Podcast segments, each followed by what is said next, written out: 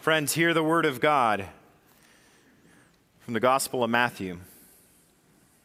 As they approached Jerusalem and came to Bethphage on the Mount of Olives, Jesus sent two disciples, saying to them, "Go to the village ahead of you, and at once you will find a donkey tied there, with her colt by her. Untie them and bring them to me.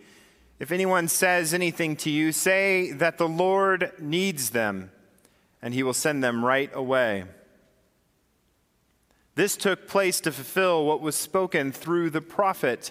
"Say to daughter Zion, see, your king comes to you, gentle and riding on a donkey, and on a colt, the foal of a donkey."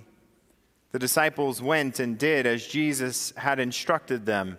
They brought the donkey and the colt and placed their cloaks on them for Jesus to sit on.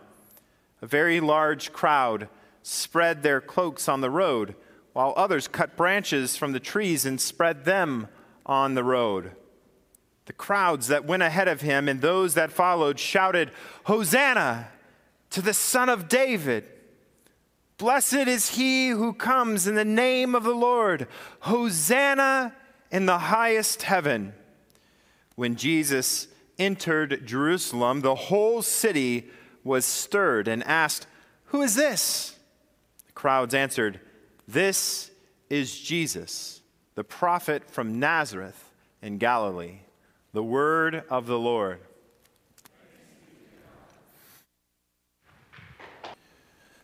We've been walking on the way of Jesus over the season of Lent, and this is the last Sunday of Lent. So it is focusing on the last week of Jesus' life. We started off this series way back at the beginning of Lent with looking at Jesus' open to his ministry, his baptism, and then immediate temptation. And we saw that God chose a very weird way to enter Jesus into a public ministry. And yet that very weird way that God chose for Jesus to do that was a way of him identifying not just with the people of Israel, the chosen people of God, but showing that Jesus was going to be like all the rest of humanity, that he was going to be associating with all of humanity, all of God's creation, so that his work would apply to more than just the Jews, but would apply to all of us who are here today, Gentiles as well. And then we looked and we saw the next week the healing ministry of Jesus. And we looked at a story where Jesus is on his way to heal a daughter of a ruler of a synagogue. And while he's on his way, he accidentally kind of heals a woman who had been bleeding for many years, an outcast, somebody who the society would have seen as unclean, and she would have been kind of kept separate from everybody else. So we saw that Jesus didn't differentiate between his ministry to those who were in prominent positions or to those who were in less prominent or even outcast-like positions, that he ministered to all who came to him and felt they had a need for his healing, his grace, his teaching. And we looked at the fact that Jesus' central message of his teaching and his ministry was the kingdom of God, that he was announcing and he was bringing forth the kingdom of God, the rule of God in a new way on this earth. And that in that, when he pronounced the kingdom of God, that Jesus himself was bringing forth a new way to do things, that Jesus was showing us that the kingdom of power, of domination, of might, of destruction was not going to be the way that God was going to bring about his kingdom, but one of humility, one of grace, one of love, one of accepting in and inviting into the table all members of the human race. And then we saw after that that Jesus calms the storms that are in our lives. We saw a physical example of it when Jesus calms a storm the disciples are in with him on a boat. And he calms those down, but only in the Old Testament God can calm the wind and the waves. Only God can calm down the wind and the waves. And yet Jesus, with his voice, just calms those winds and that waves down. And so it's showing his divinity, his power to have sovereignty and control over even the wildest forces of nature that seem incomprehensible to humanity. And so Jesus shows us that. Last week, we looked how Jesus ministered to the outcast, to the poor, and to sinners, how he intentionally had meals with and ate with and accepted into his presence those which the righteous of his day did not accept and who cast it out. We asked ourselves the question, are we the type of people who minister to everyone outside of these walls and inside of these walls, no matter their status, no matter what they look like or what they smell like or how they act, that we care for and love all members of humanity, recognizing that they're made in the image of God, and we are to give them that kind of dignity. This final week that we come to is the most significant part of all of Jesus's ministry, or at least the four gospel writers thought it was the most significant part because of Jesus's 3 years in public ministry, 3 years. So do the math real quick. 365 times 3 equals over 1,000, right? Over 1,000 years or 1,000 days that Jesus did ministry, and 7 days takes up in the Gospel of Matthew about 30% of the content that Matthew records. 7 days out of 1,000 takes up about 30% of what Matthew records. Mark, it's even more, 40%. 40% happens in just those 7 days, just about. Luke is only 20%. But Luke has an obsession about the week right before the final week of Jesus' life. So if you extend it to the 14 days of the end of Jesus' ministry, it actually goes up to 67% of Luke's content is in those last 14 days. And in John, probably the heaviest of all, focusing on those last 7 days, is 47% of his gospel. Almost half of all of his writing about Jesus' 3 years of ministry is focused on the last 7 days. So the gospel writers saw these last 7 days as something incredibly significant to record in great detail so that the world would have their reflections, their eyewitness accounts, their memories of what they experienced in those final days of Jesus' life on this earth. And they tell us an incredible story. So this week we start with Palm Sunday. And right before Palm Sunday, we mentioned last week that Jesus was in Jericho, and there's this tax collector, Zacchaeus, who was short and he couldn't see over the crowd, so he went and climbed a tree. Well, that happens right before the 7 days. And so Jesus is in Jericho. He heals blind Bartimaeus in Jericho at the same time. And he is getting ready for the Passover, so he knows he's going to have to head into Jerusalem to celebrate this incredible celebration of Israel, the Passover that they do every year, a 7-day celebration. And he knew he was going to have to go in, so he heads from Jericho over to Jerusalem, and he kind of goes through, and if you've been to Israel before, you guys are probably sick of me hearing me talk about it because I just went in January, and it was an incredible experience. But one of the most incredible things is getting a sense of the scale, getting a sense of how far things are apart and being able to walk in the landscape. And so I could picture in my mind the mountains that he would have walked through from Jericho, and he would have followed along the wadi kilt, which the wadi is just a valley that a river will flow through whenever there's the flood seasons. And so he would have kind of walked a road that kind of followed that same valley through the Judean hillsides, and he would have come to Bethany.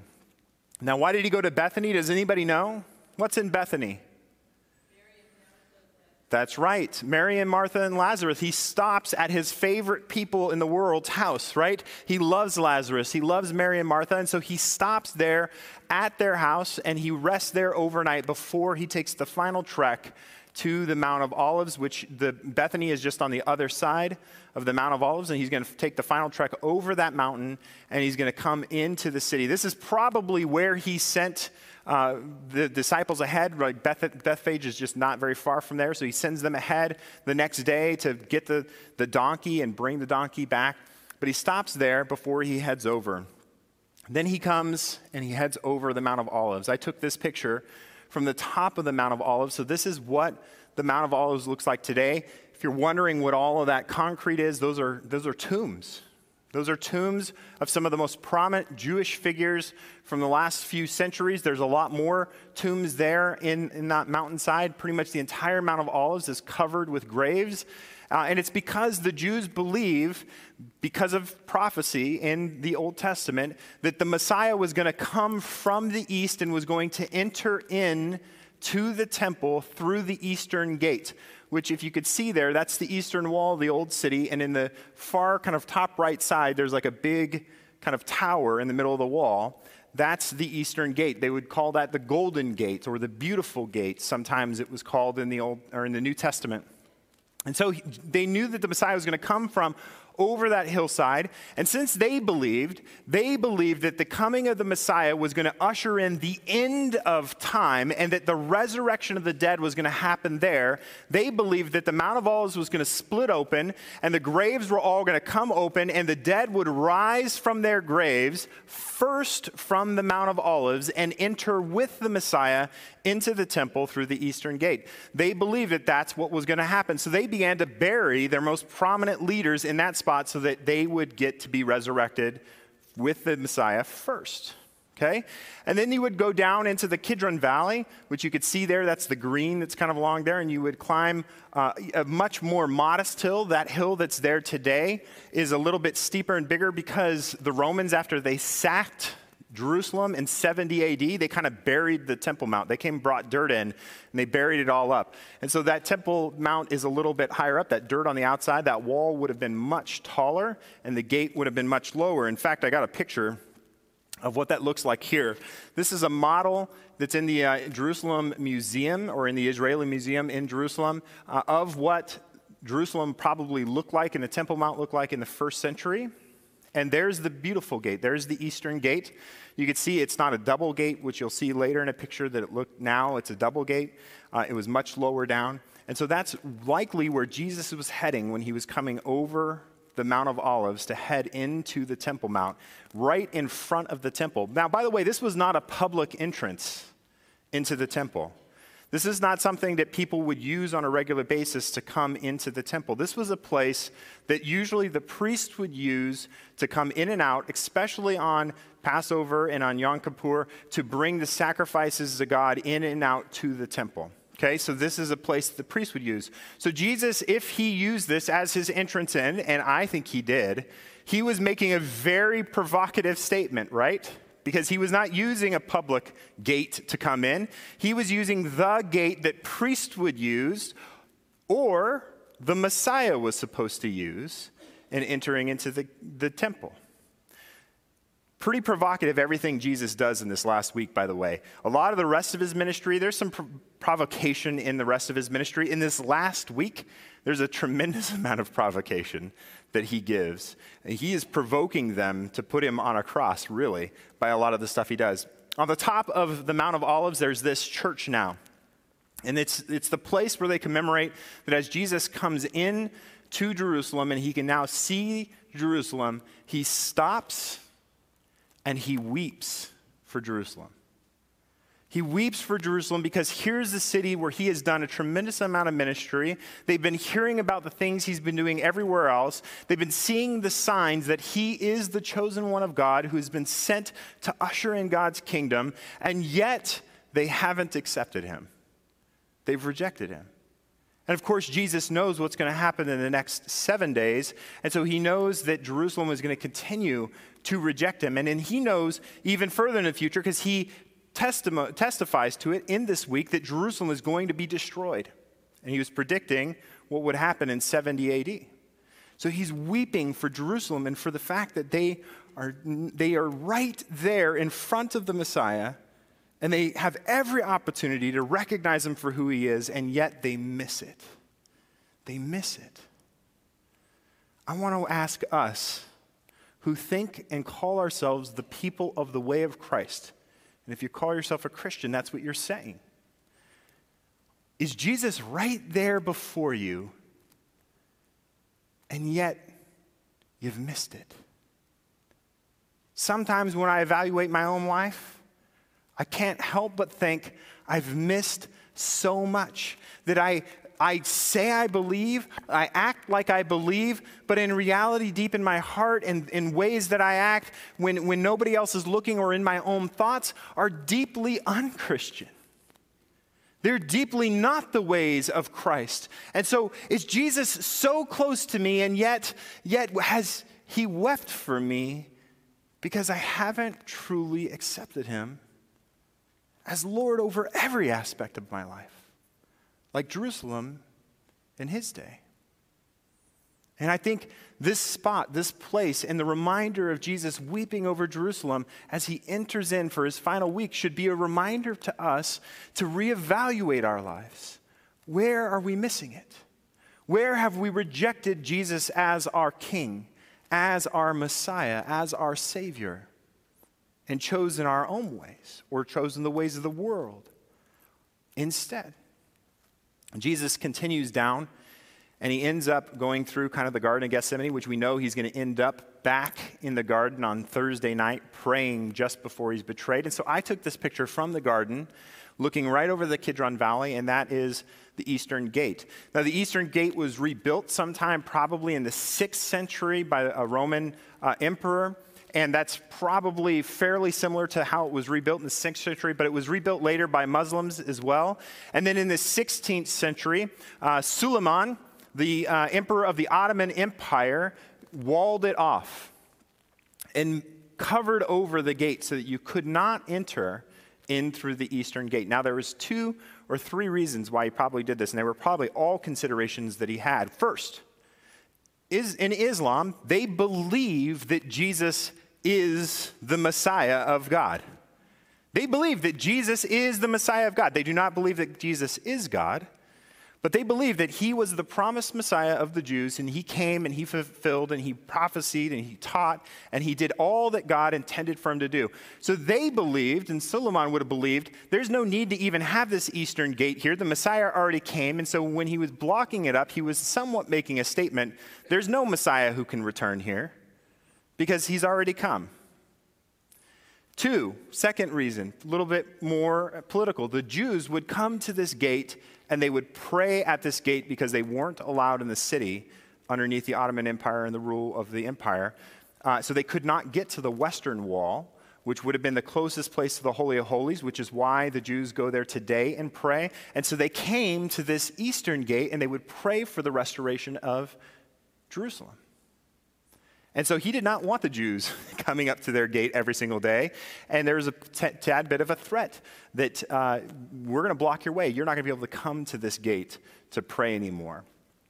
But on top of that, it also is a weakness, right? You have a big open gate right in front of your Temple Mount where your most important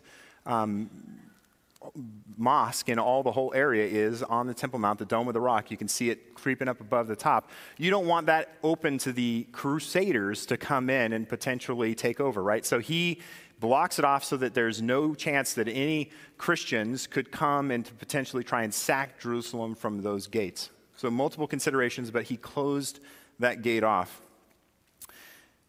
Jesus goes in through that gate, I believe, and he comes into the city, and the people that are with him, his entourage, begin to put their cloaks down on the road, and they began to cut palm branches off of the trees. Now, the palm is a national symbol of Israel and has been for a long time, and so they're showing their pride of the people of Israel by cutting those down. He's riding on a donkey because that's the tradition of David, to come as a king in the line of David in peace and in humility as a servant of God and not one of their own authority. Jesus is coming on a donkey, and they're crying out, "Hosanna, Hosanna, Hosanna, come save us," is what that means. God, save us. And they're yelling out, "Son of David, save us. Son of David, save us." Messianic words. Clearly, this crowd that's around him believes he is the Messiah, and people begin to join in, and they're all excited. And you've seen it before. When a crowd begins to gather, people get excited, and they come around, and they look, right? And Jesus is making a big show of his entrance into the temple that Sunday before he dies. They're worshiping him. They're claiming that he is the Messiah. Now, we know the whole story. What happens just 4 days later, 3 days later? Huh? And what are the crowd shouting? Crucify him. Crucify him. Yet another moment on this beginning of the Holy Week that as we reflect on Jesus' last week should call us to question ourselves.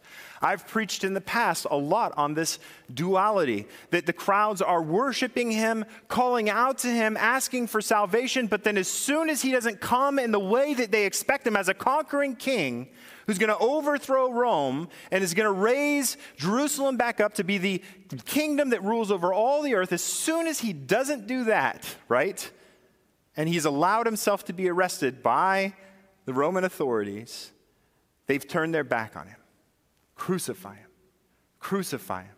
And in fact, they make a deal with Pilate, Pontius Pilate, and they say, release this other guy who's probably some kind of radical, violent overthrower of the Roman. He was leading a revolution, and that's why he was arrested. We have some symbols of the fact that that other guy who they were crying for to be released was more like the Messiah that the crowds believed was going to come, in a violent threat to overthrow their enemies. And so they sacrifice Jesus to get what they want. How many of us in our own lives do the same thing? Claiming to be the people of the way, claiming to be Christians who follow after Christ, shouting on Sunday mornings, Hosanna, Hosanna, Hosanna in the highest, and then we're going to leave here and someone's going to cut us off and we're going to flip them off. Okay, maybe I'm only speaking for me. Or we're going to curse them in our heart. How dare you drive like that and get in my way, right? You may not actually physically be flipping them off, but in your heart, you're thinking it. How many of us praise him with our lips in here and then deny him minutes later when we leave from this building with the way we live towards others around us? If we were the people of the way, if we were the people crying out, Hosanna, save us, then we would see all people in the same way Jesus did, and we would be asking for Jesus to save them too. Last thing we're going to look at is the Monday. After Jesus comes into the temple, he actually leaves, he goes back out, and he comes back each day doing something more and more provocative each day. But in Monday, we're going to look at this. He comes back in, and three of our Gospels record that he cleanses the temple. That's what our little headers say. But what he did is when he came into the temple and he saw as all the people were migrating up to Jerusalem, because Jerusalem's up on a mountain, they were going up from all the other places to Jerusalem to worship during Passover. They were bringing with them whatever local money they were using in their markets back at home. But the temple wouldn't accept that money. And instead, they had a whole market business of people who were exchanging those other dollars and cents and whatever else into the shekel temple, the money of the temple, the only money the temple would accept, so that they could go then and buy the right kind of animals to offer as sacrifices to God. Now, by the way, sometimes they were going around and they were selling a pigeon, and then the person would go up to the priest and give the pigeon to the priest, and there's some accounts that the priest would just turn around and give it right back to the people selling it so they could make double dollar on that dove. Corruption. Corruption that was manipulating and oppressing the most vulnerable of the people of the time. And Jesus looked at that and he said, no, not in my Father's house. And so he weaves a braid and he begins to whip those money changers and turn over their tables and drives them out of the temple. And he quotes an Old Testament verse that my house is to be a house of prayer for all nations. So it's not just the corruption of the oppression of the poor, it's the fact that there's this whole system set up that is keeping people from being able to come in and worship God in his temple. Now, if you haven't caught on yet, there's a conviction here for us. What things have we put in the way from people being able to come in here and use this place as a place of worship for God? If somebody comes in here and looks around and they get judged because they're wearing jeans and sneakers, are they going to come back? Probably not. If they sit in a pew and they don't know that it's your pew and you come and you see them and you say,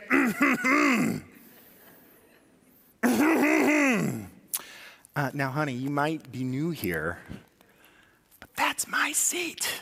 Scoot over. Do you think they're going to come back? Are we placing judgments on people who don't even know Jesus yet, for them to be righteous and perfect in the way that we think they should be righteous and perfect, so that they come through those doors clean and holy and ready to worship God? Or are we welcoming to everyone without judgment, offering them grace and mercy for their brokenness so that they might find wholeness in the one true King? If Jesus came here, who would he be whipping, and what tables would he be flipping over? Because we are keeping people from worshiping him in our own lives.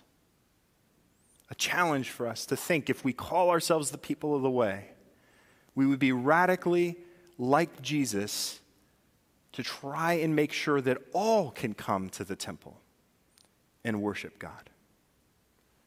And that we would be inviting for all to come and to share with us at his table. If we were to be the people of the way. Now, this service is the beginning of multiple services. We've got more to go this week. Thursday, we're going to have another service celebrating what happens on that night where he eats with his disciples on Maundy Thursday. And we're going to have the actors up here around our table, and they're going to be acting out the scenes of that. We're going to have a hand washing. Don't worry, we're not going to do a foot washing, because we know that'll keep a lot of you from coming. We're going to do a hand washing like we did a couple years ago. We're going to do communion. And so come back Thursday for the second part of this service. We're not going to have a benediction at the end of this. We're going to recess together after we listen to a reflection, and then we sing together a hymn, and we're going to recess together out. And then we're going to come back on Thursday. And then Friday, we're going to come back on Friday, and we're going to have, like last year, live actors acting out Christ's last moments in the last night of his life before he is crucified in a live action Tenebrae service. And the service gets darker and darker. It's one of my favorite services in the entire year because it's so deeply moving. So come back for those two. But for now, let's sit, let's reflect on the miraculous King Jesus as we listen to the Renaissance Camerata.